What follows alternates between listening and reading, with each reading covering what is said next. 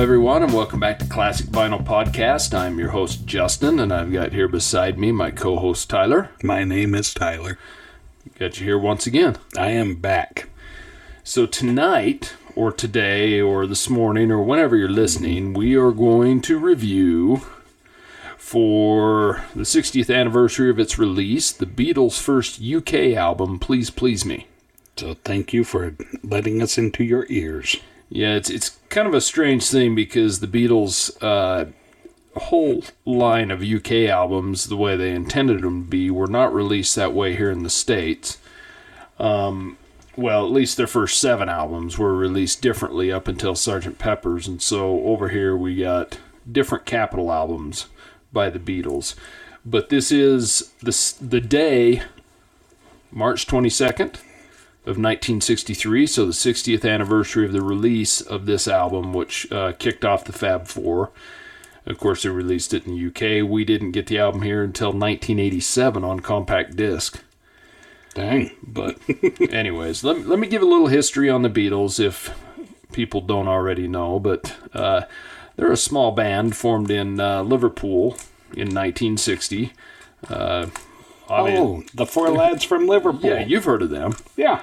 They are regarded, really, as the most influential band of all time. Mm-hmm. Whether you agree with that or not... Um, Go I, ahead and argue against it. You can argue against it, but they definitely have been influential.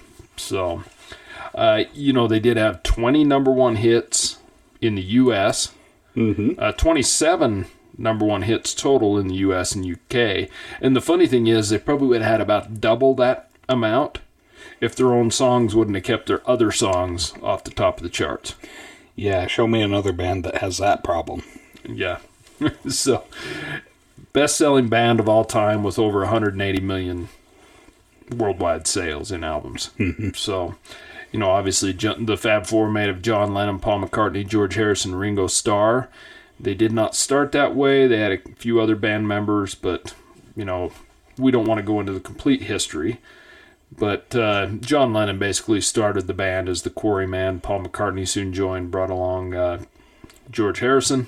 Mm-hmm. And they found Pete Best was their drummer up until basically the recording of this album when he was replaced by the best drummer in Liverpool, Ringo Starr, Mister Richard Starkey. So why did they, uh, why did they replace Pete Best? Well, basically, George Martin, when they brought him in, and we were going to get into this, but since you want to go into it early. Okay. Uh, they brought him in. George Martin, the producer, didn't really like Pete Best. And it was quite common at the time for them to bring in session musicians, especially mm-hmm. session drummers. And so he brought in a session drummer, Andy White. But unbeknownst to him, once he, you know, showed his displeasure for Pete Best drumming, the Beatles immediately, you know, with all their kind-hearted... Uh, how they were at that time in their yeah. uh, their lives, decided to fire him and hire Rich, Richard Starkey, Ringo Starr. Well, that makes sense. And so, kind of interesting there. But, you know, the Beatles, the name the Beatles, spelled B E A T as in beat music, is kind of a play on words from like Buddy Holly and the Crickets. Sure. Because Buddy Holly and the Crickets, you know, were also another... animal or, mm-hmm. well, not animal, a but bug, bug yeah. that made sound, right? Yeah. So, but, you know, they had a manager, famously Brian Epstein, that pretty much brought them into the forefront of everything, you know, put them in the suits and the boots and the haircuts they were well known for. And, you know, they cut their teeth playing in Hamburg, Germany, and the Cavern Club in Liverpool. Um, and like I said, they had... The album situation was a mess worldwide. You know, the albums they mm-hmm. recorded and, you know, produced, put down in the U K were released differently, especially in the U S, and it's confusing. So a lot of people, especially that grew up in this time, do not know Please Please Me because it did not come out that way. So it's kind of interesting, but it kind of makes for a different... I, I kind of enjoy it because it's kind of fun to see the different way they've arranged the albums and things. I've got a cool little chart that kind of shows you know, the original albums on one side, and what's it shows like a flow chart of what albums those songs went to on the other side in the U S It's it's kind of interesting, but you know, potato potato, exactly. And uh, but it's schedule and schedule and. But I am, you know, the funny thing is, is I grew up with the U K releases because, mm-hmm. you know, in nineteen eighty-seven they re-released them all on compact disc. Oh, correctly. Okay. And correctly as they meant, and that's what I'm used to. So I'm not really used to the U S releases, but any of our, you know, anyone that lived through mm-hmm. Beatlemania and when yeah. they invaded the U S, so to say, they'll be used to the U S albums, mm-hmm. and they are quite a bit different, you know. I like listening to albums in the order they're supposed to go. I don't mm-hmm. do a lot of playlists and things like that. I like listening to albums, and so I'm sure a lot of people were like that, and it's kind of weird to go to the original U K album. So I'm sure there's a lot of people out there that still pref- prefer the U S albums. So, yeah. Do you also eat your vegetable soup in uh, in alphabetical order with the... I don't eat any soup. No, alphabet soup? Not no. alphabet soup. Okay. I won't do it. Because I was curious. If... No. Hmm.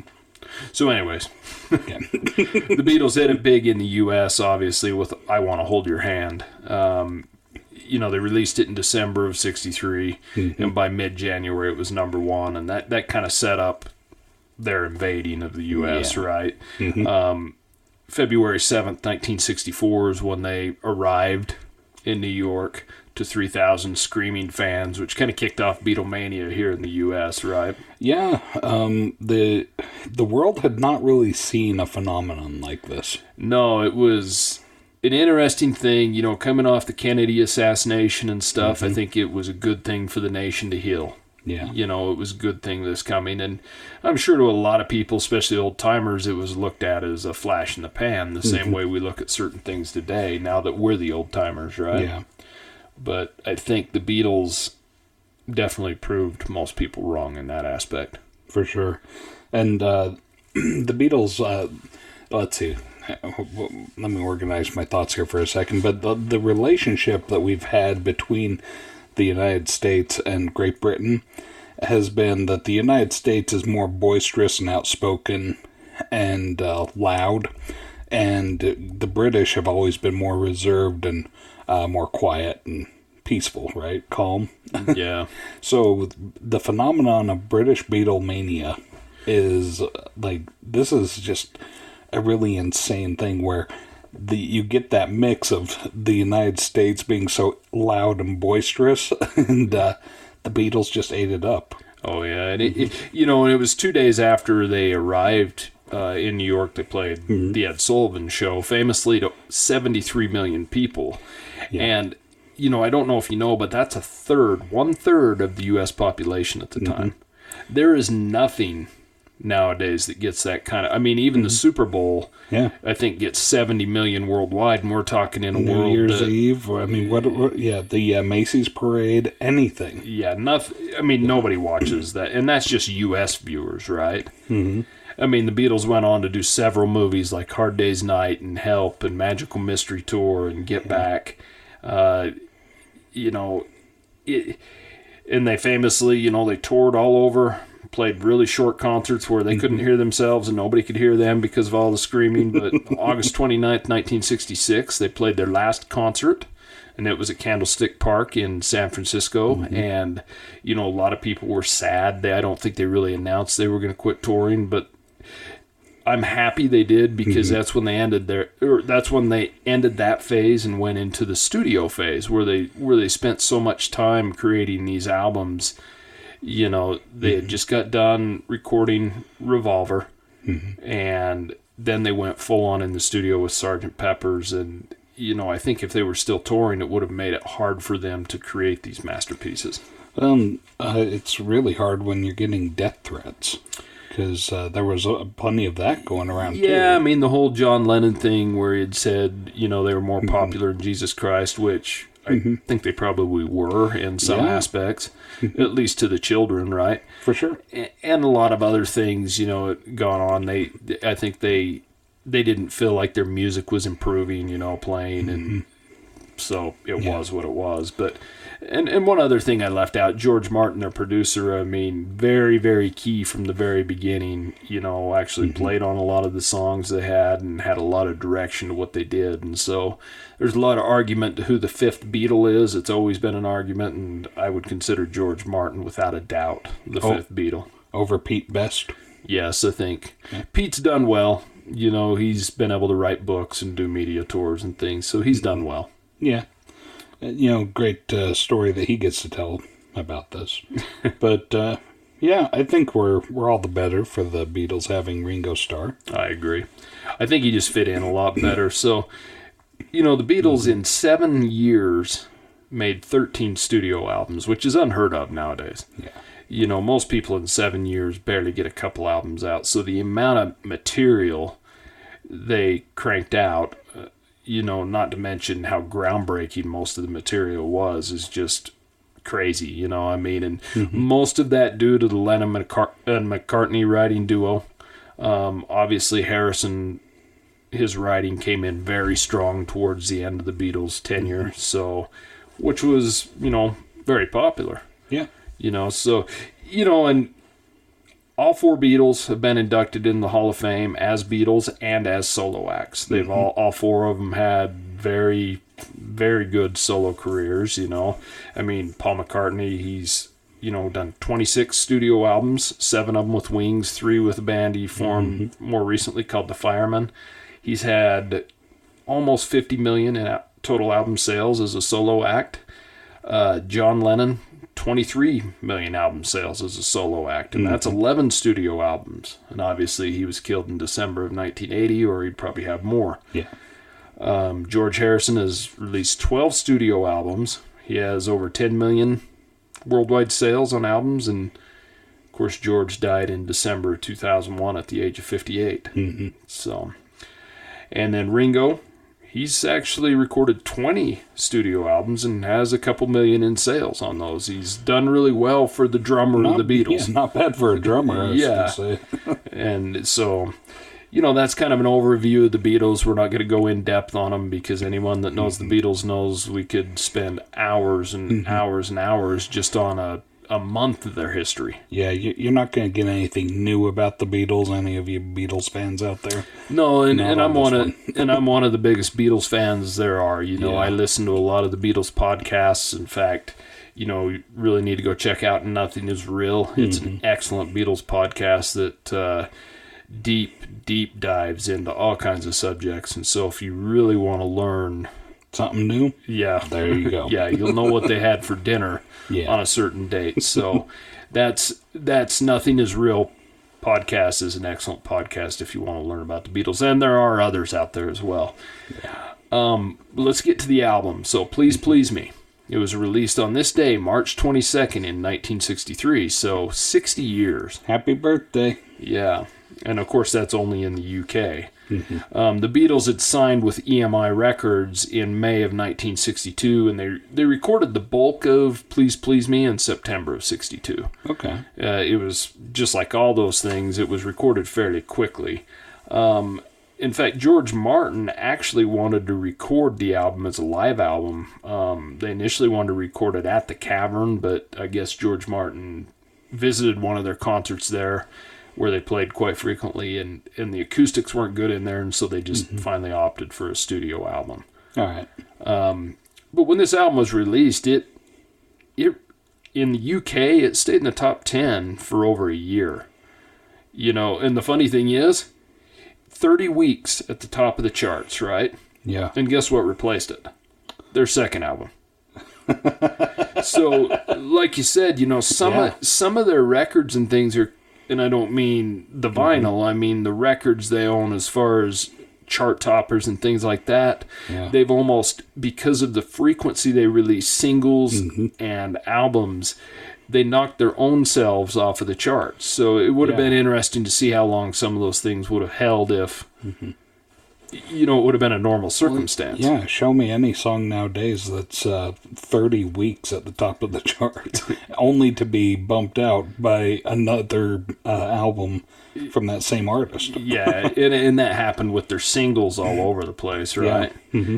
So, you know, in the U S, the you know, Capitol Records was E M I's mm-hmm. U S branch, okay. and they really didn't bite on the Beatles. They didn't want to mm-hmm. really have much to do with them, but they did get V J Records to bite on them, and and they they released an album um, that same year, but it was it was a little bit different okay. because it. It only had twelve songs instead of fourteen because that was kind of the more common thing in America. American labels like to have no more than twelve songs.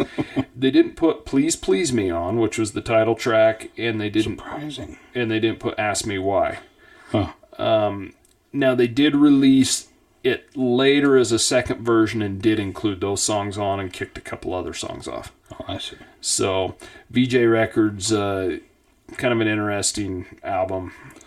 Yeah. So, Rolling Stone, which we do refer to sometimes on there, ra- rated uh, Please Please Me as the thirty-ninth best album of the top five hundred. And they ranked it as number seventeen best debut albums of all time. I take a little, you know, I kind of disagree with that. Okay.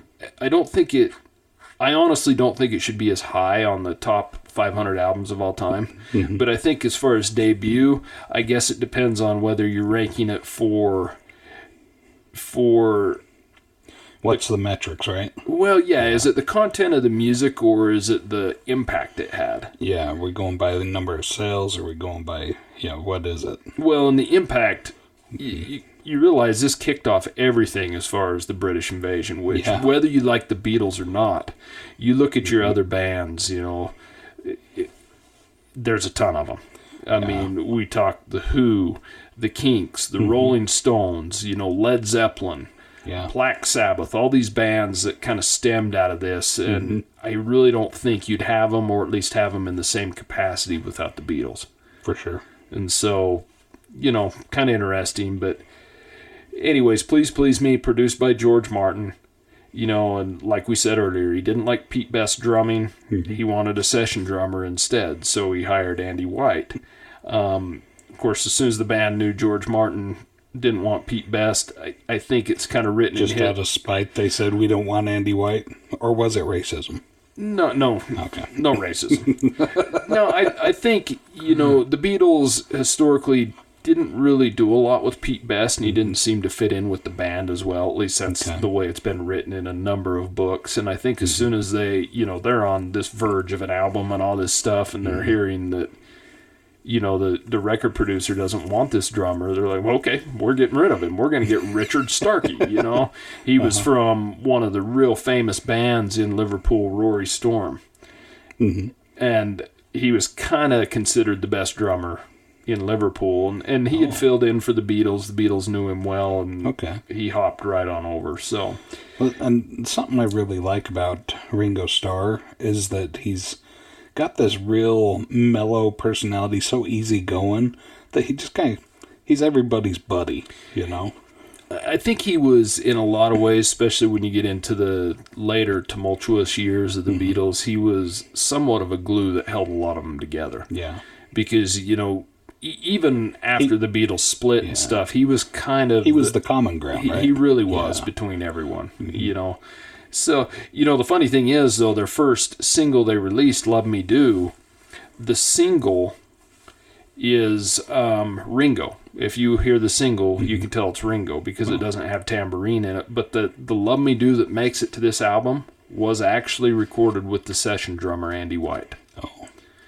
And if you want to hear the very first time they recorded it with Pete Best, that's actually on the Anthology one version. Mm-hmm. So, and they are different. And in my opinion, listening to all of them back to back to back, Ringo stands out substantially, even more so than the session drummer, Andy White. It, and, yeah, uh, Ringo just seems like he flows real well. He, he, he meshes well with... The, as a drummer, as a singer, as a Beatle. Well, I think, yeah, as a Beatle, definitely. I think Ringo is a very underrated drummer. You know, he's not, we talk about Keith Moon a lot. He is no Big Phil guy or whatever like that. But he, if you really sit down and listen to his drumming, he he's perfect at keeping rhythm, and he does a mm-hmm. lot of things that other drummers couldn't do. And I think he's very, very undervalued as a drummer. Sure. It, And I think most, you know, Beatles fans especially know that. And people that really know mm-hmm. music know how, you know, how undervalued it, he is. Because he's a lot better than truly what people mm-hmm. give him credit for. So this album reached number one in the U K. Um, it did reach number two in the U S in nineteen eighty-seven when they did finally release the U K versions on C D. Wow. But obviously this album was not released as it is, you know, mm-hmm. in the U S because because yeah. of Capitol Records, basically, you know. Mm-hmm. So it's kind of interesting when we look at the cover of the album. Um, you've got a picture of the band looking down over the stairwell at E M I Studios, or the E M I headquarters, sorry, in London. Yeah. And kind of an interesting fact about that is they recreated the shot in the later years. It was going to be on the Get Back album, which ended up being the Let It Be album, but they were wow. going to do it just kind of referencing back to their old, you know, the old times, but yeah. it never made it because, well, if anybody knows the history of the Let It Be album, it didn't play out the way it was going to. And in the... uh late seventies when they released the two double albums, the Red and Blue Greatest Hits. Mm-hmm. They took the shot off of Please Please Me for the early Red album, Greatest Hits, and then the later one of them as they're older for the Blue Greatest Hits. So oh. it's kind of a neat, it's kind of neat to look at them back to back because they're standing yeah. in the same place, but of course in the later one they've got beards and mm-hmm. different hair and they've aged a little bit. And it almost seems worlds apart instead of mm-hmm. just six years apart. It's kind of yeah. crazy, but you know, so anyways, um, when the first U S album was released on Capitol, mm-hmm. not V J, it was released as the early Beatles, or not the first album, sorry, when this album, when these songs made their first release in the U S, it was released on an album called The Early Beatles. It was released on March twenty-second of sixty-five. Oh. So actually two years after this was released in... in uh, in England. In England. Yeah. And it was pretty much the same, just a, a little bit different song arrangement. So, mm-hmm. and when Please Please Me was released in the U K, it was released in mono first, and the stereo version was released just a month later. Oh, okay. So, and uh, they released two singles off this album, Love Me Do and Please Please Me, the title track. Mm-hmm. So, that's kind of the basics of the album. Um, let's get into it right, right now on side one. So first song kicks off. I saw her standing there. Mm-hmm. She was just seventeen. Yeah, which was the original name of the song. Oh. Uh, was called seventeen, which okay. nowadays that would get you in some kind of trouble. Statutory. Yes, yeah. exactly. But, mm-hmm. you know, this is a Lennon and McCartney song, but mainly written by McCartney. Um, mm-hmm. I don't know what to say about this song. This this is a great song. It has an amazing intro. It kicks mm-hmm. right into it, and you have to put yourself into the shoes and the time and what this song was, because this is a very upbeat rockin' song. Yeah. Uh, let's see. This is sung by Paul McCartney? It's, yes. And he also plays the bass, right? He does. It's got excellent yeah. bass work in I was, uh, that's one thing I, I noticed in, about this song is excellent bass line. Yeah, the bass line. And, you know, just like Ringo being undervalued as a drummer, Paul mm-hmm. McCartney is very undervalued as a bass player. Mm-hmm. You get into some of the later years stuff, and he lays down some amazing bass lines. But yeah. I think where the Beatles weren't straight ahead rock and mm-hmm. roll, they have such a variety of songs. I think maybe that's overlooked a bit, yeah. but Paul McCartney, an excellent musician. Now. And uh, John Lennon's uh, doing the backup singing, right? Correct. Yeah, and uh, he's he's uh, got a good supporting voice. He does. Um, well, uh, and that goes into what you're going to see for mm-hmm. years and years from the Beatles is the harmonies between Lennon and McCartney, and Harrison at sometimes, but mm-hmm. especially the harmonies between Lennon and McCartney. You know, their voices mesh so well together. Yeah. You know, Paul generally sings on the higher end with, you know, John down a couple mm-hmm. octaves on it, but they mesh so well. The chorus in this with Lennon is great. Mm-hmm. Um, but, you know, from the intro to the bass work to just the fast-moving song, this, this song's a classic. I love mm-hmm. this song. Oh, yeah. Um, one of the things I wrote down in this is... As uh, Paul McCartney's just, you know, belting it out, I, I wrote, uh, Let It All Hang Out, Paul. Because it's, uh, it's a great dancing song. Well, yeah, and you got to realize this is nineteen sixty-three, right? Mm-hmm. I mean, this... Yeah. I think some of these early songs don't hold up as well until mm-hmm. you put yourself in the context. But when you sit down and really listen to them, mm-hmm. it, it's amazing what they were doing, you know? Yeah. When I think of this song, I think about, you know, a, uh, what, a malt shop uh, from the nineteen fifties. Uh, you know, just a bunch of kids, you know, having a great time, putting on uh, some, some rock and roll music on the jukebox and dancing. Don't you think it's a little more risque than the the but fifties, though? I mean, cause that's it, just it. Is when I think about it in my mind, that's what I think. But then when I listen to it, it it is more risque. I mean, it's kind of yeah, for the time, sixties. It's kind of a heavy song. It is, you know? And yeah. you know, this was um, this was the B side. I want to hold your mm-hmm. hand. Um, I want to hold your hand. Topped the charts for seven weeks until it was knocked mm-hmm. off by another one of their songs. Um, and this reached number fourteen. Uh, speaking of Rolling Stone, they ranked this as one hundred thirty-ninth of their top five hundred songs of all time. Mm-hmm. And I think this song holds it, it holds a special place for me because this is the lead-off song to the lead-off Beatles album. Mm-hmm. And, of course, that's me being based on the U K albums, which is how they meant them to be, right? Yeah. The U S releases had nothing to do with the way the Beatles meant no, them to be released, but yeah. as an American in those times, that's the way you know them, right? Mm-hmm. And you're going to get used to listening to them that way, but this song is a ten out of ten for me. It's an awesome rocker. Uh mm-hmm. Got an amazing bass line, like we said, and Paul just belts it out, and it's yeah, you know, quintessential early Beatles song. You know, I mean, a good rocker. I think this was the perfect song to open the album with. Yeah, something that I noticed about the songs on this album is that they all seem to go real fast, and it seems like they're over quicker than you expect them to be. Well, I think.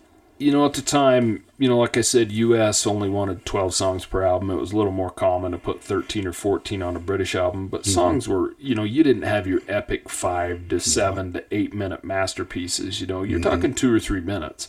Yeah. You know, and, and that was kind of what it was, especially if they were be, as to be meant for radio play or singles. And I mm-hmm. think to keep people's attention. You know, the one thing about this album, as you'll see, obviously, I... Uh, I Saw Her Standing There was written by Lennon and McCartney. It's mainly McCartney's song, and that's how Lennon and McCartney did a lot of it. You know, one of them would come in with an idea, and they'd get with the other one and expound yeah. off of it, you know. So, mm-hmm.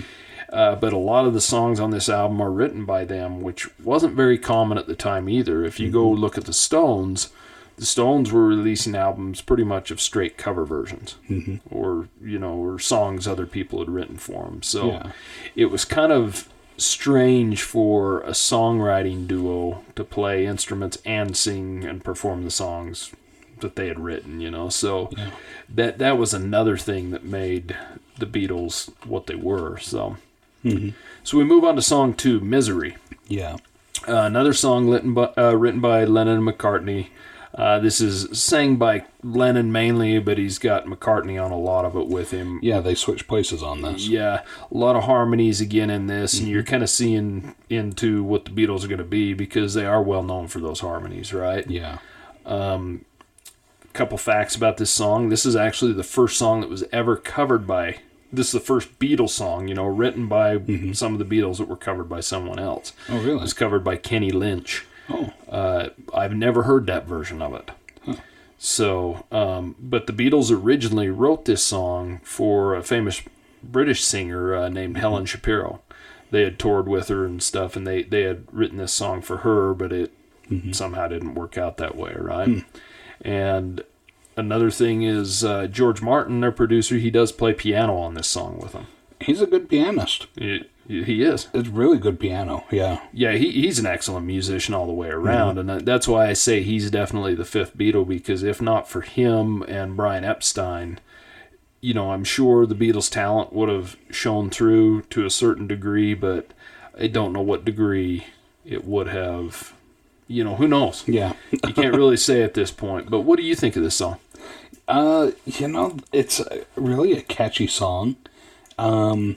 It's it's kind of interesting to to hear the um, the music that the Beatles play with these songs, because sometimes the the music seems happy, But the message of it is just misery. Misery. It's a, you know, I think the first line is the world is treating me bad. Mm-hmm. Yeah, and that's uh, that's what the song's about, is it's, you know, living in misery. But there is kind of a yeah. Melan- I'm the, I'm the kind of guy yeah. that never used to cry. Yeah, the, the, there's a melancholy about about it as well. So I mean, as, as upbeat as it seems, it's kind of a mid-tempo song. Tempo. It's not. Yeah. It's not. S- slow, but it, no, it's not it, fast it's, like yeah. I saw her standing there, right? Exactly. So it it, it moves quickly, but it's not super fast, but th- th- it still has that melancholy. So yeah, I, I liked it. Um, well, I've, he- I've heard this song before, and it's uh, it's a good song. I really yeah, it's it. an excellent song, and that's another good thing, though, is if you look at how the Beatles bounce off these songs, you know, a lot of albums you'll go listen to sound pretty similar throughout, similar mm-hmm. structure, instrument, instrumenta- you know, the instrumentation and everything sounds real similar. Yeah. The Beatles don't. They they have a weird way of going from yeah. a rocker to just a weird ballad to songs we'll, we'll talk about we get later in this album mm-hmm. that are just like way out of bounds, yeah. you know, for what what's the norm. And it, but they somehow make it work, you know. Yeah, they're kind of trendsetters. Yeah. So we go to the next song, and it's actually a cover, a song called Anna, Go to Him. Yeah. It was written by Arthur Alexander. Mm-hmm. Now, this song, it's a slower song. Yeah. Um, this one's sang by John Lennon, and famously, he had a horrible cold when he sang this. And I can ah. tell. I can tell in mm-hmm. his... Or at least I think I can tell. Maybe yeah. it's just because I know. His his voice does sound like he's... Uh... What, a little more husky than normal? Strained a tiny yeah. bit and a little husky. Mm-hmm. And and maybe I'm just reading into that because I know famously yeah. it's been written a number of times mm-hmm. that he was super sick. But, you know, this this is another song. You know, this and, is the, and yet it's on the album. I mean, well, that's it's, they just want to lay these things down, right? I we don't have so. time to wait for you to get better. Yeah. You know, get your ass in here and sing the song. This uh, this song was new to me. I, I don't think I'd heard this one before. Well, yeah, and you're not the you're certainly not the deep dive Beatles fan that no. I am. I mean, you know yeah. all the radio play songs and, mm-hmm. and some of the others, but this, this is a good song. I yeah. I it's kind of funny. Anna, Go to Him, and obviously mm-hmm. this isn't written by the Beatles, so it's it's hard to say, but it, yeah. it's almost like a, I want to get rid of you type of song. You know, it, I've I look at this song as uh, being a very mature approach to relationships, so. Uh, the singer of this song uh, is more in love with Anna, but Anna's kind of, you know, two-timing him. And there's another guy in uh, her life, and she want if if she likes him better than the singer of this song, so, you know, let's say John Lennon, um, then John Lennon's telling her, hey, if if you want to be with him, give me my ring back and go to him. And yeah. It's kind of like, ouch. yeah, and I guess, yeah. you know, to me... It, I don't know why, but this is another song that shouldn't work with the Beatles. Yeah. It, it's kind of strange in that weird way, but it, it's a good song. It's a good song, but yeah, it's it's not your tip, it's not your typical Beatles. Yeah. It, it isn't, but you know, the funny thing is, is throughout history, I don't know if there is a typical Beatles. You know, I don't know if it was Paul or John that you know, somebody said, what's your formula for writing a song? And mm-hmm. and and I'm probably blowing this up and ruining it, but it was something of this nature that, mm-hmm. well, if we knew what the formula was, we wouldn't do it. Yeah. You know, because they wanted every song to be uh-huh. its own and stand yeah. on its own. And that, that's why the Beatles aren't, you know, you can call them a rock band because they had rock yeah. songs. You can call them a pop band because they had pop songs. Yeah. They had surreal songs. They had, I mean, just everything in between, you know, storytelling songs. And and on this album, there's, uh, you know, your stereotypical lovey-dovey love song. Yeah. Yeah. Yeah, basically. Mm-hmm. So this brings us to the next song, Chains. Um, this, this was another new one to me. Yeah, and this one's a song written by Gerry Goffin and uh, Carole King. They were married at the time, mm-hmm. and of course, Carole King famously, you know, did the Tapestry album and, and had a lot of hits, you know, mid seventies, early to mid seventies, and things. Yeah. Uh, but this was before. This is when she was just writing with her mm-hmm. husband, and so this is a song she wrote um, way before. You know, she anybody even mm-hmm. knew who she was. Yeah. This song's got a good harmonica intro to it. Mm-hmm. It's kind of bluesy. Yeah, it's kind of bluesy. Um, this song's actually the first recorded song sang by George Harrison. Yeah. Something I noticed about this, uh, with George Harrison singing, he, George Harrison sounds like John Lennon with a cold. Really? Yeah. I've never really thought about that. And, uh, well, the, there's another George Harrison song on this album that I noticed the same thing. He sounded like John Lennon with a cold. Well, and I really think, you know, George Harrison, you know, he, he had sang quite a bit on mm-hmm. live with them as they were yeah. playing the places, but his his vocals, especially on the two songs on this album, are a little weaker than the rest. Mm-hmm. And I, I just don't think he was... He's got a, a little rougher, a little deeper voice than John. Yeah, but I don't think he was quite polished yet either. No. I'm used to it, especially during the recording. But he was also quite young, too, the youngest yeah. Beatles. So, but this got a good harmonic intro. Mm-hmm. Um, we'd have to ask Jerry and Carol what they wrote it about, but it really sounds like it's a man that wants to go do some running around. Yeah, but he can't because he's whipped. Yeah, he's, right. Uh, I mean, he's already committed to this. Uh, yeah. Yeah, I mean... He is whipped. That's just kind of what it sounds like. Now, this this song is not my favorite on the album, mm-hmm. but it's a good way, I think, to get George in there, and I like the way the Beatles, you know, all four Beatles sing on this album, mm-hmm. and I think that's another thing that actually stands them apart, you know, yeah. because a casual Beatles fan probably can't tell who's singing, you know, and me and you play mm-hmm. those games too, right? Sure, You know, yeah. it's just... Tell me who's singing, Tyler. Because honestly, I am a little what I'm a, a novice when it comes to the Beatles, so I'm I'm getting used to them, but I'm not by any means like uh, you know just automatically know who's singing. So yeah, a lot of times I'm guessing when it comes to who's singing. Yeah, and you know it's funny. I I guess I don't understand because I can tell right off the bat, but I'm but so used to it. So, but I'll tell you one thing I can't. I, I can know for sure is I can tell that they sound like the Beatles.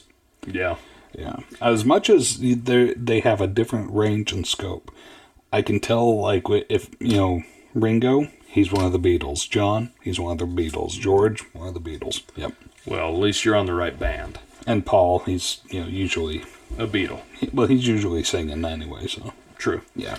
So, not a bad song. Kind of album filler, as far as I'm concerned. I We mm-hmm. could go either way on that, but it's not a Beatles song either, so. No. The next song also is a cover, um, Boys, yeah. um, written by Luther Dixon and Wes Farrell, um, and this is Ringo's contribution to singing on this album. Yeah, and you know, he's a really good singer.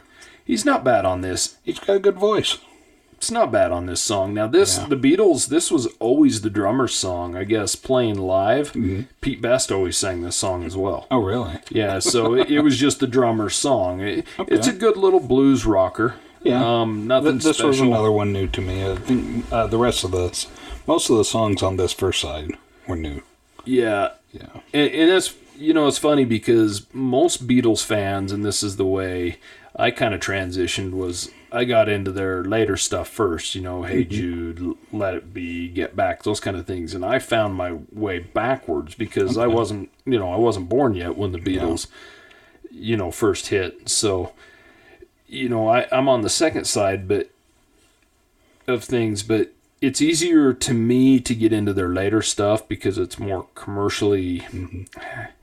I think it's aged better is probably the way to put it, you know, okay. because of the production value and things like that. But yeah. I really enjoy going to these early albums. Mm-hmm. They're just straight rockers and kind of an indication of the times. And it yeah. kind of shows you, if you really put yourself in the mind, that this was different. You know what yeah. I mean? This was something people hadn't done. Yeah, this is uh, Boys is kind of a hard rock song. It's not heavy metal, but it's it's hard rock. Yeah, it's yeah. just straight. And... Mm-hmm. straight rock, and it's it's a good song. It's in, you yeah. know, I think in a good, it's a good one for Ringo to sing because he doesn't have to go out of some kind of special vocal ability to hit a bunch of highs and lows, you know. It's pretty yeah. straightforward, and it's not a bad song. Um, you know, you were saying uh, when we were listening to this that they were going to, or that they recommended they change it to girls instead of boys. Yeah, they thought, um, I guess they thought, you know, by singing it as boys, you mm-hmm. know, and all the connotation in it about boys, that it would take on some kind of homosexual meaning.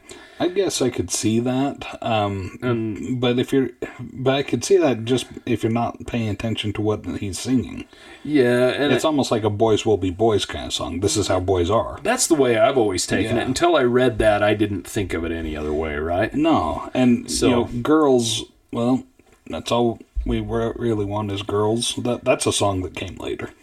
Yeah, and it so, wasn't the Beatles. I don't know. I mean, famously, the Beatles said, you know, we don't care what people think. We're going to sing the song how yeah. it is. And I think it turned out to be a good number. I, I, I think it's a good contribution by Ringo on here. And I think mm-hmm. it's, uh, I think it's, it's kind of amazing that he just barely joined the band and mm-hmm. they're throwing him into singing a song, right? Yeah, right so, off the bat.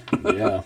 Good song. He did good. Yeah, good song, and I think he still plays it live with Ringo Starr and the All-Star Band. He should. Which I'm going to go see this July, I believe. Hey, good for you. I can't remember if it's June or July, but I'm going to see him again. Yeah.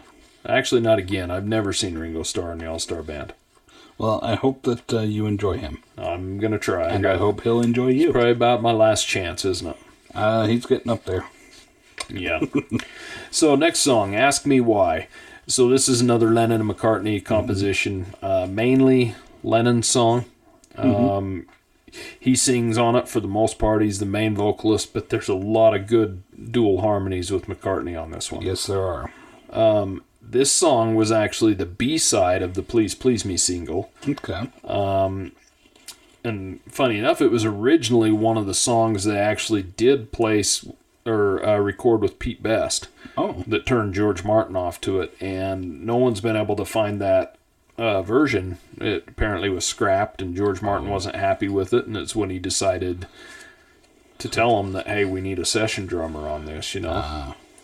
And so anyway... So George Martin basically went into the studio and grabbed the reels and um, set set fire to them while stomping up and down on them.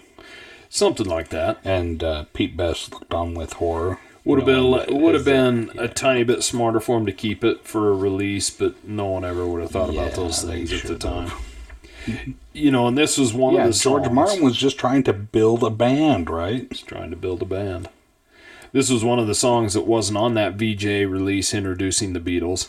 Uh, mm-hmm. This and Please Please Me, but um, on version two... um. They re- uh, removed Love Me Do and put this on there. Oh, okay. So, kind of interesting, but... Um, yeah, I, I don't know that I can agree with that decision. Well, you know... Not, not a bad song, but I think that uh, Love Me Do and Please Please Me are better songs. Well, without a doubt. Yeah. This is a good song. I, I would say the things that are best for this, it's, you know, another one of the album filler songs, but it's a good song to have. Mm-hmm. It, the dual harmonies between Lennon and McCartney kind of foreshadowing what's to come, and how well their yeah. their vocals work together, I think, is probably the most important thing on this one. Yeah. Uh, let's see. There was a little bit of a callback to Misery in this song. Um very analytical song about the reasons for uh, having affection. Yeah, and they took a different a different approach to those kind of things. Their love songs were not so... I, I guess you hit that on the head. They're more analytical than mm-hmm. straightforward in some ways, you know? Yeah. Mm-hmm. Speaking of straightforward, we get to the next song, Please Please Me. Yeah, this is pretty so, dang straightforward. Yeah, and th- this is another uh, Lennon-McCartney song, mainly Lennon's song. Mm-hmm. Um, he said he had, you know, used this because of kind of a Roy Orbison take on things, you know. Mm-hmm. Um, and it's sang by Lennon for the most part. This song, when it was released as a single, reached number two in the U K and number three in the U S. Wow. Um, and now, in the U S, though, it was originally released with Ask Me Why as the B-side, and it didn't do well. Mm-hmm. But when they re-released it in January of sixty-four with their other new uh, song, From Me to From Me to You as uh-huh. the B-side, that's when it hit huh. number three. And most of that was in reaction to I Want to Hold Your Hand, because I Want to Hold Your Hand had boomed up on the charts, mm-hmm. and... So it, yeah. at that point, it once I Want to Hold Your Hand in January sixty-four hit, you know, hit and went straight to number one. They just started pushing these songs out, and they were going to I mean, people were going to buy them at that point because it was such a phenomenon, right? Yeah. So, and that kind of shows, you know, it, it can't even hit the top one hundred, and then mm-hmm. two months later it's released again, and it, you know, hits number three. Kind of surprising. Kind of crazy. Yeah, but, really. Yeah, so this, you know, this got good Lennon uh, harmonica in it. Mm-hmm. Uh, I really like the bass track in this. It's it's an excellent bass track laid down, especially for yeah. such an early song. Mm-hmm. Um, it's a it, it seems like it's got a really upbeat um, like uh, tune for or upbeat music for the the tone of the message of the song. Well, yeah, and it was originally a pretty slow song. It yeah. was slowed down quite a bit, and George Martin, the producer, didn't like it, and mm-hmm. he he just didn't like it at all, you know, and he asked them to try speeding up the tempo, and they they did mm-hmm. speed up the tempo, and all of them enjoyed the song much better, and as soon yeah. as they recorded it, George Martin told them, hey, this is your first number one hit. That's, uh, you know, that that's the vision that George Martin had, so uh, I, good on him for recognizing it. I'd be, I'd still be very curious to see if they have any recordings of the original like tempo that was slowed down to match more of the, the message of the so- of the song. Yeah, it, and I can see how. I mean, you look at it. Obviously, it's mm-hmm. easy to look back in perspective, yeah. but you know, slowed down. I, I don't think it would do very well. It would. It probably wouldn't. I, I would just be really curious to see what it originally sounded like. Well, you know? I'm one that's always yeah. said, you know, you know how you have, there's some uh, some bands that have released two versions of songs, and the Beatles famously mm-hmm. did it too. You oh, know, yeah. I mean, you go forward with like, say, Revolution. Mm-hmm. You know, they released that in different versions, and they've got mm-hmm. the slow version on on yeah. the White Album, and then they released the fast, upbeat, rocking version mm-hmm. as a single. And I love the fast, upbeat, rocking version. So my thought's always, you know, especially when a band, obviously at this point in their careers, they couldn't just flood the gates with everything. Yeah. But I like when mm-hmm. a band says, God, we have this slow, and then we got this mm-hmm. other version. I'd be happy if certain bands release four versions of the damn song, and then I could yeah. choose which one I like the best. Yeah, I mean, that being said, I like this song. It's a good song. Uh, I just thought it was, you know, listening to the lyrics, because uh, this is... The the message of this is a, a very guy a guy that's very fr- frustrated in a one-sided relationship. He's uh, giving his all to please his girl, and he has a chat with her like, "Hey, why won't you please me in return the way I've been pl- trying to please you?" Yeah, yeah, yeah. So this was their second single released mm-hmm. in the U K after "Love Me Do," and it was actually the first single released in the U S. Mm-hmm.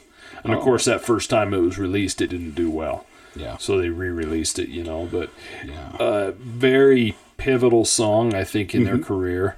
Uh, Rolling Stone does rank this one hundred eighty-fourth out of five hundred songs. And I I probably tend to agree with that to a certain se- sense. Sure. I think it's more pivotal in the meaning of the song than in how good the song is. You know what I mean? Yeah. It being one of their first single to release, and yeah, this is a, this is a landmark song for the Beatles. It is, and yeah. with the harmonic in it, it's got a good bass line. It's it's it, it pretty much defines what the Beatles were in these early years, and it you know these all these singles they released at first were very strong for them, right? Yeah, and it's what set the set the plate for what was going to happen. Yeah, I mean, this is kind of what ignited Beatlemania. Yeah. So Please Please Me, obviously the title track, that closes out side one. So if we flip mm-hmm. the vinyl over to side two, we open up with Love Me Do. Mm-hmm. Um, obviously, this was their first single. Yeah. Um, uh, B-side of this was P S I Love You. Yeah, when they released it. It's another Lennon and McCartney song, mainly written by McCartney. Mm-hmm. Um, one thing I like about this is open up with a harmonica intro, mm-hmm. and it actually opens with the chorus in harmony from Lennon and McCartney. Mm-hmm. And you don't see a lot of songs just open with a chorus, and I, no. I really like how they've done that and yeah. in harmony. This song was um, a conundrum listening to it, because this is really a, a harmonica and a drum song. Like, the, those are the two big instruments. The bass is keeping the the tempo and the rhythm in, in the background. Yeah, but it's pretty... The bass is yeah. very uh, diluted in this. Yeah. You don't hear it, the bass line up front. You it, don't even hear the guitar up front, it, really. Exactly. Yeah. And so I'm, like, listening to this, like, this is a drum and harmonica song, and this is, like, the drums, they're being played as an instrument, and the bass is doing the keeping time. It's it's such a weird thing for, for me to listen to that, but I loved it. And that's just, this is so much of what the Beatles are. It's like, yeah, what formula? We're going to throw it all out and do something completely different. And this is what they did. So this song did reach number one in the U S mm-hmm. in nineteen sixty-four. Now, of course, was after I Want to Hold Your Hand hit yeah. number one. So, um, and I'm surprised because uh, uh, it peaked at number seventeen in the U K. Yeah. Because usually... Um, it's backwards. Usually it does better in the U K than it does in the U S. Well, that was quite a bit earlier, though. In the U K, mm-hmm. it was their first single. So, I mean, to have your first single hit number seventeen is pretty strong, really, is if you strong, think about yeah. it. Um, you know, and this is the mm-hmm. one where you get into the drumming issues, right? Yeah. So the album version that we just list, listened mm-hmm. to, that's actually Andy White, oh. the session drummer. And you okay. can tell the difference because you can hear the tambourine in it. Mm-hmm. Ringo plays the tambourine. That had to piss him off. He's a new member of the band, but we're not going to let you drum on this song. um, but you can hear him. If you want to hear... Yeah. The single that was released is actually Ringo's drumming. Okay. And you can catch that single on the Past Masters album of the Beatles that has all their singles. Mm-hmm. And the easy way to identify is no tambourine. Oh. And then on the Anthology one version was the original version they recorded with Pete Best. There's no tambourine, but it, you can tell the difference in drum in drums. So if you have, you know, you can go on Spotify or whatever and listen mm-hmm. to those, listen to those different versions. Listen yeah. to the album version, listen to the Anthology one version, and listen to the Past Masters version. So they're kind of interesting. Um, you know, I really kind of like the album version with Ringo on the tambourine. I think mm-hmm. I just like the tambourine added. Yeah. But the drumming is stronger in the single version. It so, really is. Yeah, Yoko Ono just came along too late. Basically. Yeah. That's basically what happened. Mm-hmm. But, I mean, a lot of people consider Love Me Do to be kind of the Beatles, as it was their first single in the U K. Mm-hmm. Um, kind of the first big song, you know, that obviously started setting them in place to go forward. Mm-hmm. So... we move on to the next song, P S. I Love You. Yeah, this is the uh, Paul McCartney lovey-dovey song. Yeah. yeah, so this is a Lennon and McCartney song, but, mm-hmm. you know, mainly McCartney's, you know, yeah. and, and it's sang by McCartney. Um, this song, I'd say it's got an excellent bass line in it, mm-hmm. and it seems like when they're McCartney-driven songs, he definitely gets a little crazy on the bass. Yeah. Which is a good thing. Mm-hmm. And it's got excellent harmonies once again on the chorus. And I, yeah. that seems to be a theme throughout this album, Tyler, mm-hmm. is the the harmonies. And maybe I'm looking at this in retrospect, but to me the harmonies mm-hmm. are what sets this whole yeah. album apart. Mm-hmm.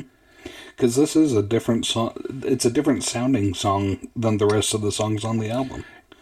This is a a, a love song. It's a just, you know, a real sweet, mellow love song. Yeah. It's... And that harmony is so key to it. Yeah, I mean, because we're going from Please Please Me to, furni- yeah. to finish out the first side. Mm-hmm. We we start out with Love Me Do, although it's very harmonica and drum driven. Yeah. It's still a rocker. It's a rock song and a very rhyming song. Yeah, know? And then P S. I Love You mm-hmm. is... like a complete turnaround. It's yeah. it's different, you know? Mm-hmm. And so this was actually the B-side to Love Me Do. Mm-hmm. So kind of interesting that those they put those together. So on the U S albums, this was actually on Introducing the Beatles and the Early Beatles, and then they also re- uh, released it on the compilation Love Songs in nineteen seventy-seven. As they should. They should. Yeah, this yeah. is definitely a love well, song. Well, it says, P S. I, yes, love, I love you. you. Yeah. Mm-hmm. Um, and funny enough, this was engineered and produced by Norman Smith because mm-hmm. George Martin was out of the office that day. I don't know if it was with a tummy oh. ache or what, but... No, that'll happen when you eat too many biscuits with yeah. your tea. Exactly.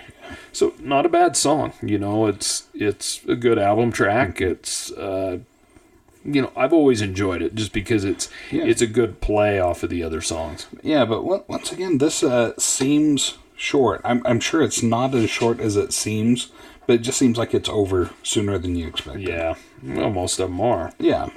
So we move on to Baby It's You. Oh, the cheat song. Yes. Mm-hmm. So, famously written by Burt Bacharach, who just passed recently. Mm-hmm. Um, you know, this is sang by John Lennon. It was this hit was this was also a hit for the Shirelles. Yeah. And the Beatles played this song live quite frequently in their early years, sixty-one oh. to sixty-three. It was a staple of their live set. Mm-hmm. Um, this seems like a Beatles type song. It does. And yeah, they, it, these guys like songs that uh, that hit a hard left midway through it, because this is a classic love song, and then cheat. Well, not only that, but yeah. Lennon's vocals almost reach a screaming point. Yeah. I really love mm-hmm. Lennon's vocals and the strain. Mm-hmm. You know, sometimes I don't like strained vocals if they sound strained, like they mm-hmm. can't get there. Yeah. But these sound like he's... frustration, right? Yeah. It's belting it out of uh, how he's feeling. Yeah, I yeah. really like this song. Mm-hmm. I, you know, if it was, I was to pick between P S I Love You and Baby It's You, I really like this song. Yeah, this is a great song. It, and I'm mainly just sitting on the vocals. Mm-hmm. I think the vocal track is amazing yeah. on this. I think Lennon does an amazing job. Yeah, uh, like a song that's about how he's stuck in love with this girl, even though he knows she's running around on him. it's, yeah. It's, yeah, baby, it's you, you cheat. yeah, very, very strong song. And like I said, yeah. the vocals do it for me on this. This really showcases yeah. Lennon's vocals. Uh-huh. Oh, yeah, very talented singer in this one. And uh, he, he really shines on this side of the of the album. Yeah, I agree. Yeah. So we move on to the next song, Do You Want to Know a Secret? Another Lennon-McCartney uh, composition, you know, mainly written by Lennon, but... Mm-hmm. Funny enough, they um, decided to have George Harrison sing this song. Yeah. And uh, once again, I ha- George Harrison's voice to me just sounds like John Lennon with that cold again. Yeah, he he's kind of raspy in this, and it's uh-huh. kind of kind of a weak vocal in my opinion. I mean, okay. it, you know, I'm a George Harrison. I'm a Beatles fan all yeah. the way around. You know, I don't mm-hmm. like to pick, you know, my favorite Beatle, all this. The yeah. Beatles are the Beatles, mm-hmm. and... I I enjoy all of them, and I, I've always yeah. pulled for all of them. I enjoy all their solo work and things mm-hmm. like that. But this kind of shows George's gap, I think, at first. I, I don't think he was very strong. And I, I mm-hmm. think this song, it's... I don't know how it would have turned out with Lennon or McCartney singing it, but mm-hmm. this is probably a song, probably one of my least favorite songs on the album. Okay. Um... It did reach number two in the U S in March of sixty-four when V J released it as a single. Oh. And it was the most successful George Harrison song, funny enough, until mm-hmm. the very end when he released, you know, mm-hmm. his beautiful song Something yeah. in nineteen sixty-nine. I mean, so this was the most successful Harrison sang Beatles song until sixty-nine. You know, I can I can see that. It's uh smooth, uh, happy, melodic song. And to me, the, I, I guess why this song, and, I, and maybe this is why Lennon and McCartney didn't want to sing it, I think mm-hmm. it's simple. Yeah. And I think in a way they might have been a tad bit embarrassed because they wrote it, but they didn't see it constructed mm-hmm. in. It yeah. just wasn't a complex enough song to be there, so they decided to give it to little brother George. Here, you sing this. Yeah. So, you know, probably one of my least favorite songs on the album, but it's not a skipper for me. I don't yeah. have many Beatles skippers. Mm-hmm. Um, sure. But, yeah, definitely not my favorite. Yeah. So we move on to the next song, A Taste of Honey, mm-hmm. written by Bobby Scott and Rick Marlowe. Yeah. Um, this one's sang primarily by McCartney. Mm-hmm. Um, this was another staple in their live set, um, sixty-two, sixty-three. They played mm-hmm. quite often. Um, it's a song that's been recorded by a lot of artists. Um, yeah. Herb Albert, The Hollies, Tom Jones, Tony Bennett, The Ventures, Chet Atkins, and I mean, wow. more. I mean, a ton more yeah, that I can't even name. This has but, been covered. But it's a weird song. It really yeah. is. And I didn't used to like it, but mm-hmm. I've come to like it just because it's strange. Yeah. But it shows the Beatles' diversity and, and how this is like, they're mm-hmm. they're doing rockers like I saw her standing there, then A Taste of Honey. Mm-hmm. You're like, yeah. is this even the same band? Uh, a Taste of Honey, it's sweeter than wine. Well, yeah. Yeah. Honey is sweeter than wine. Yeah, it, it is. Uh, it's got kind of a, a medieval sound to it, where it's uh, uh, kind of Old English. Yeah, and it, it's slow, but it... Yeah. But, yeah. It, but once again, you have something very unusual that happens in this song, where it sounds like the guitar is the one keeping the beat, while the rest of the instruments play. Yeah, it's, it's an interesting yeah. song. Mm-hmm. Uh, and like I said, I didn't used to like it that well, but mm-hmm. I, I've come to really enjoy it because it's just kind of weird. Yeah. It just doesn't, it doesn't fit, mm-hmm. but that's what makes it fit, if that makes sense. Yeah. And the I, Beatles, I, I normally wouldn't use that with other bands, but the Beatles mm-hmm. made a career on each album having a, each song was different, right? Yeah.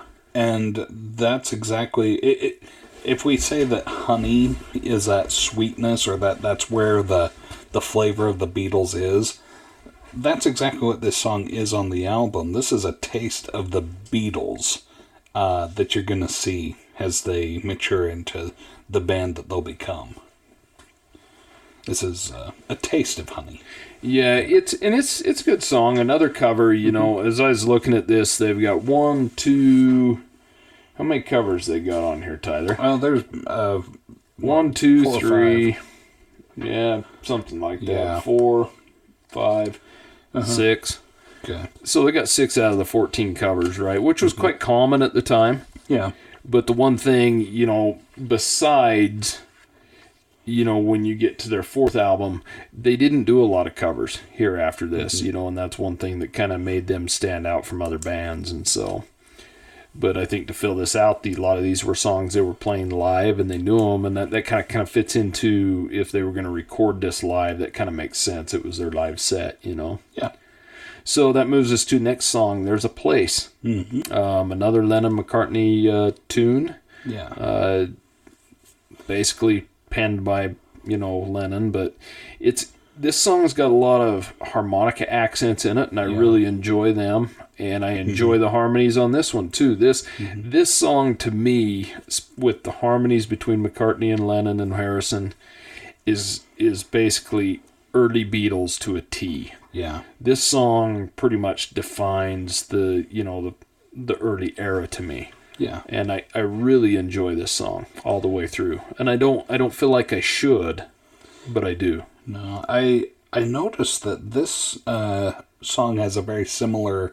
tune to it to the song Misery earlier in the album, and uh, I liked it. I, I really like the, the song Misery and the uh, the melody that it has. Yeah, this is a little faster than it is Misery, but mm-hmm. yeah, similar.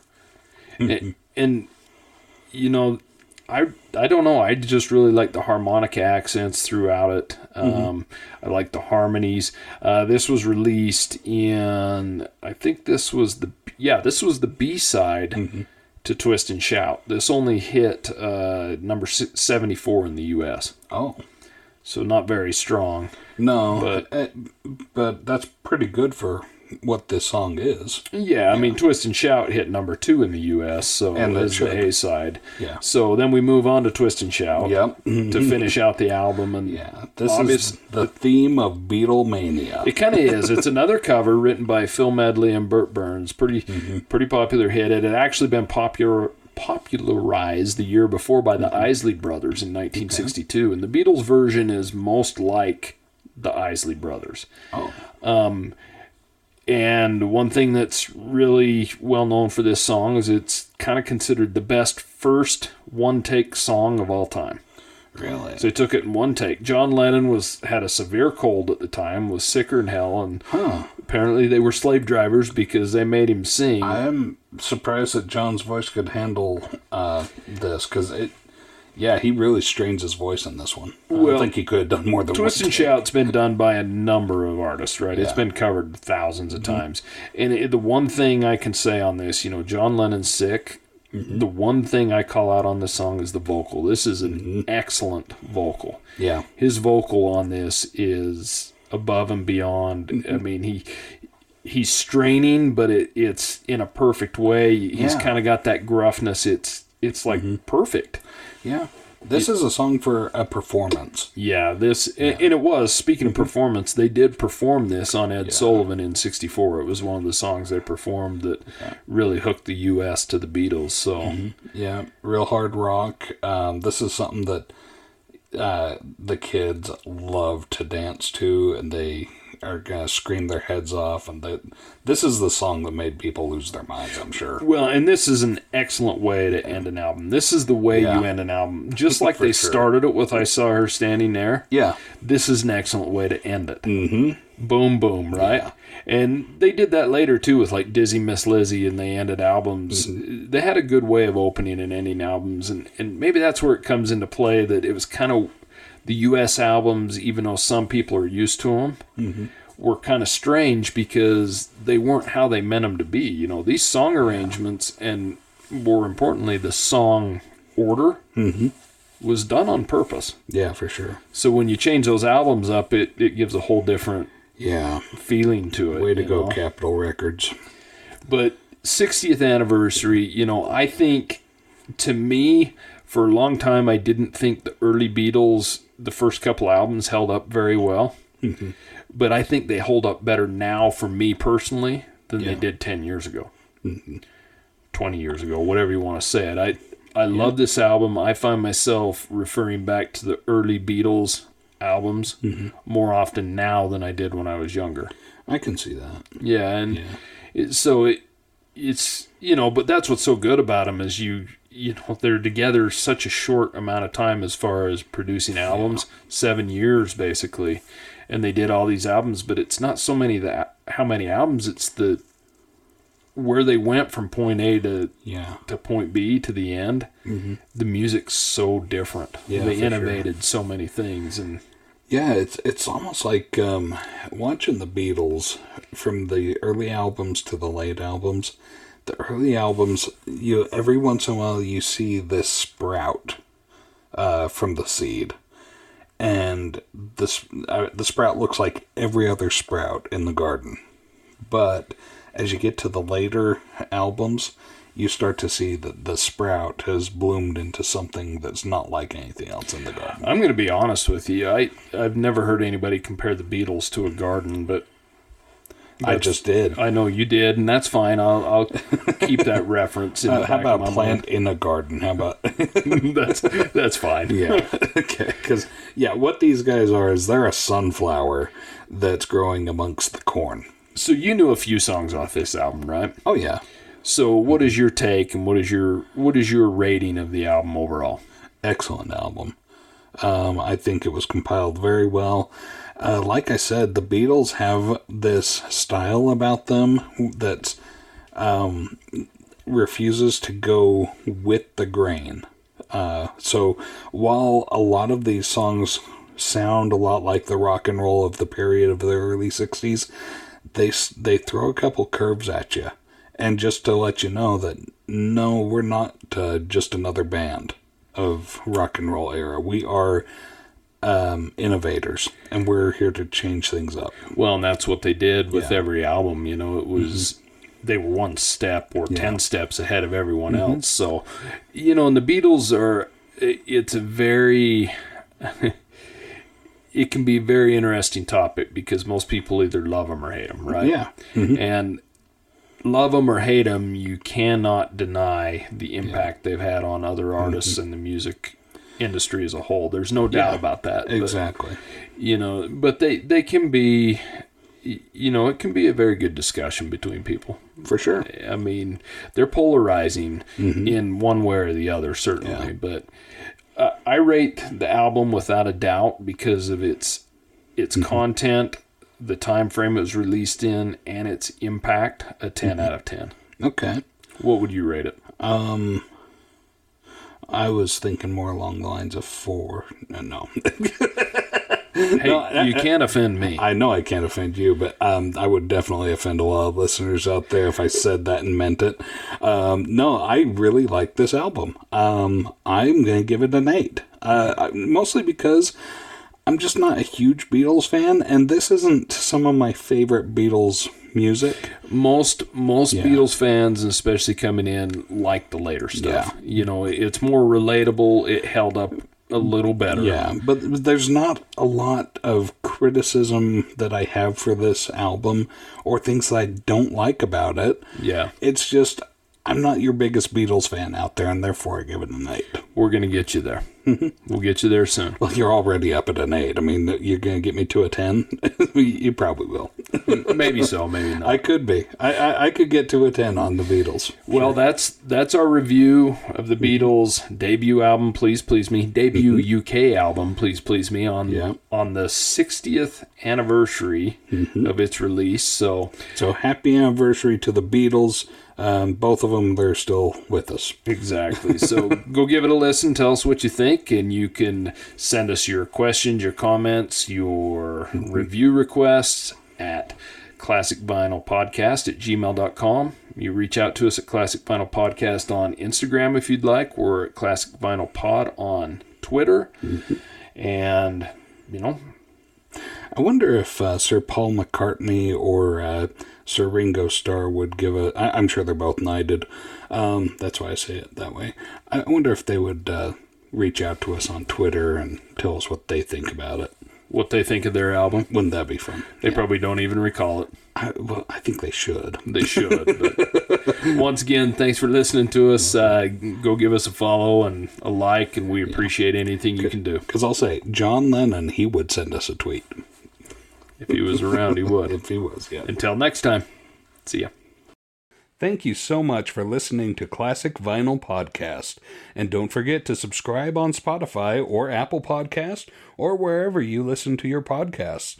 Follow us on Instagram at Classic Vinyl Podcast for updates, and also share us with your music-loving friends.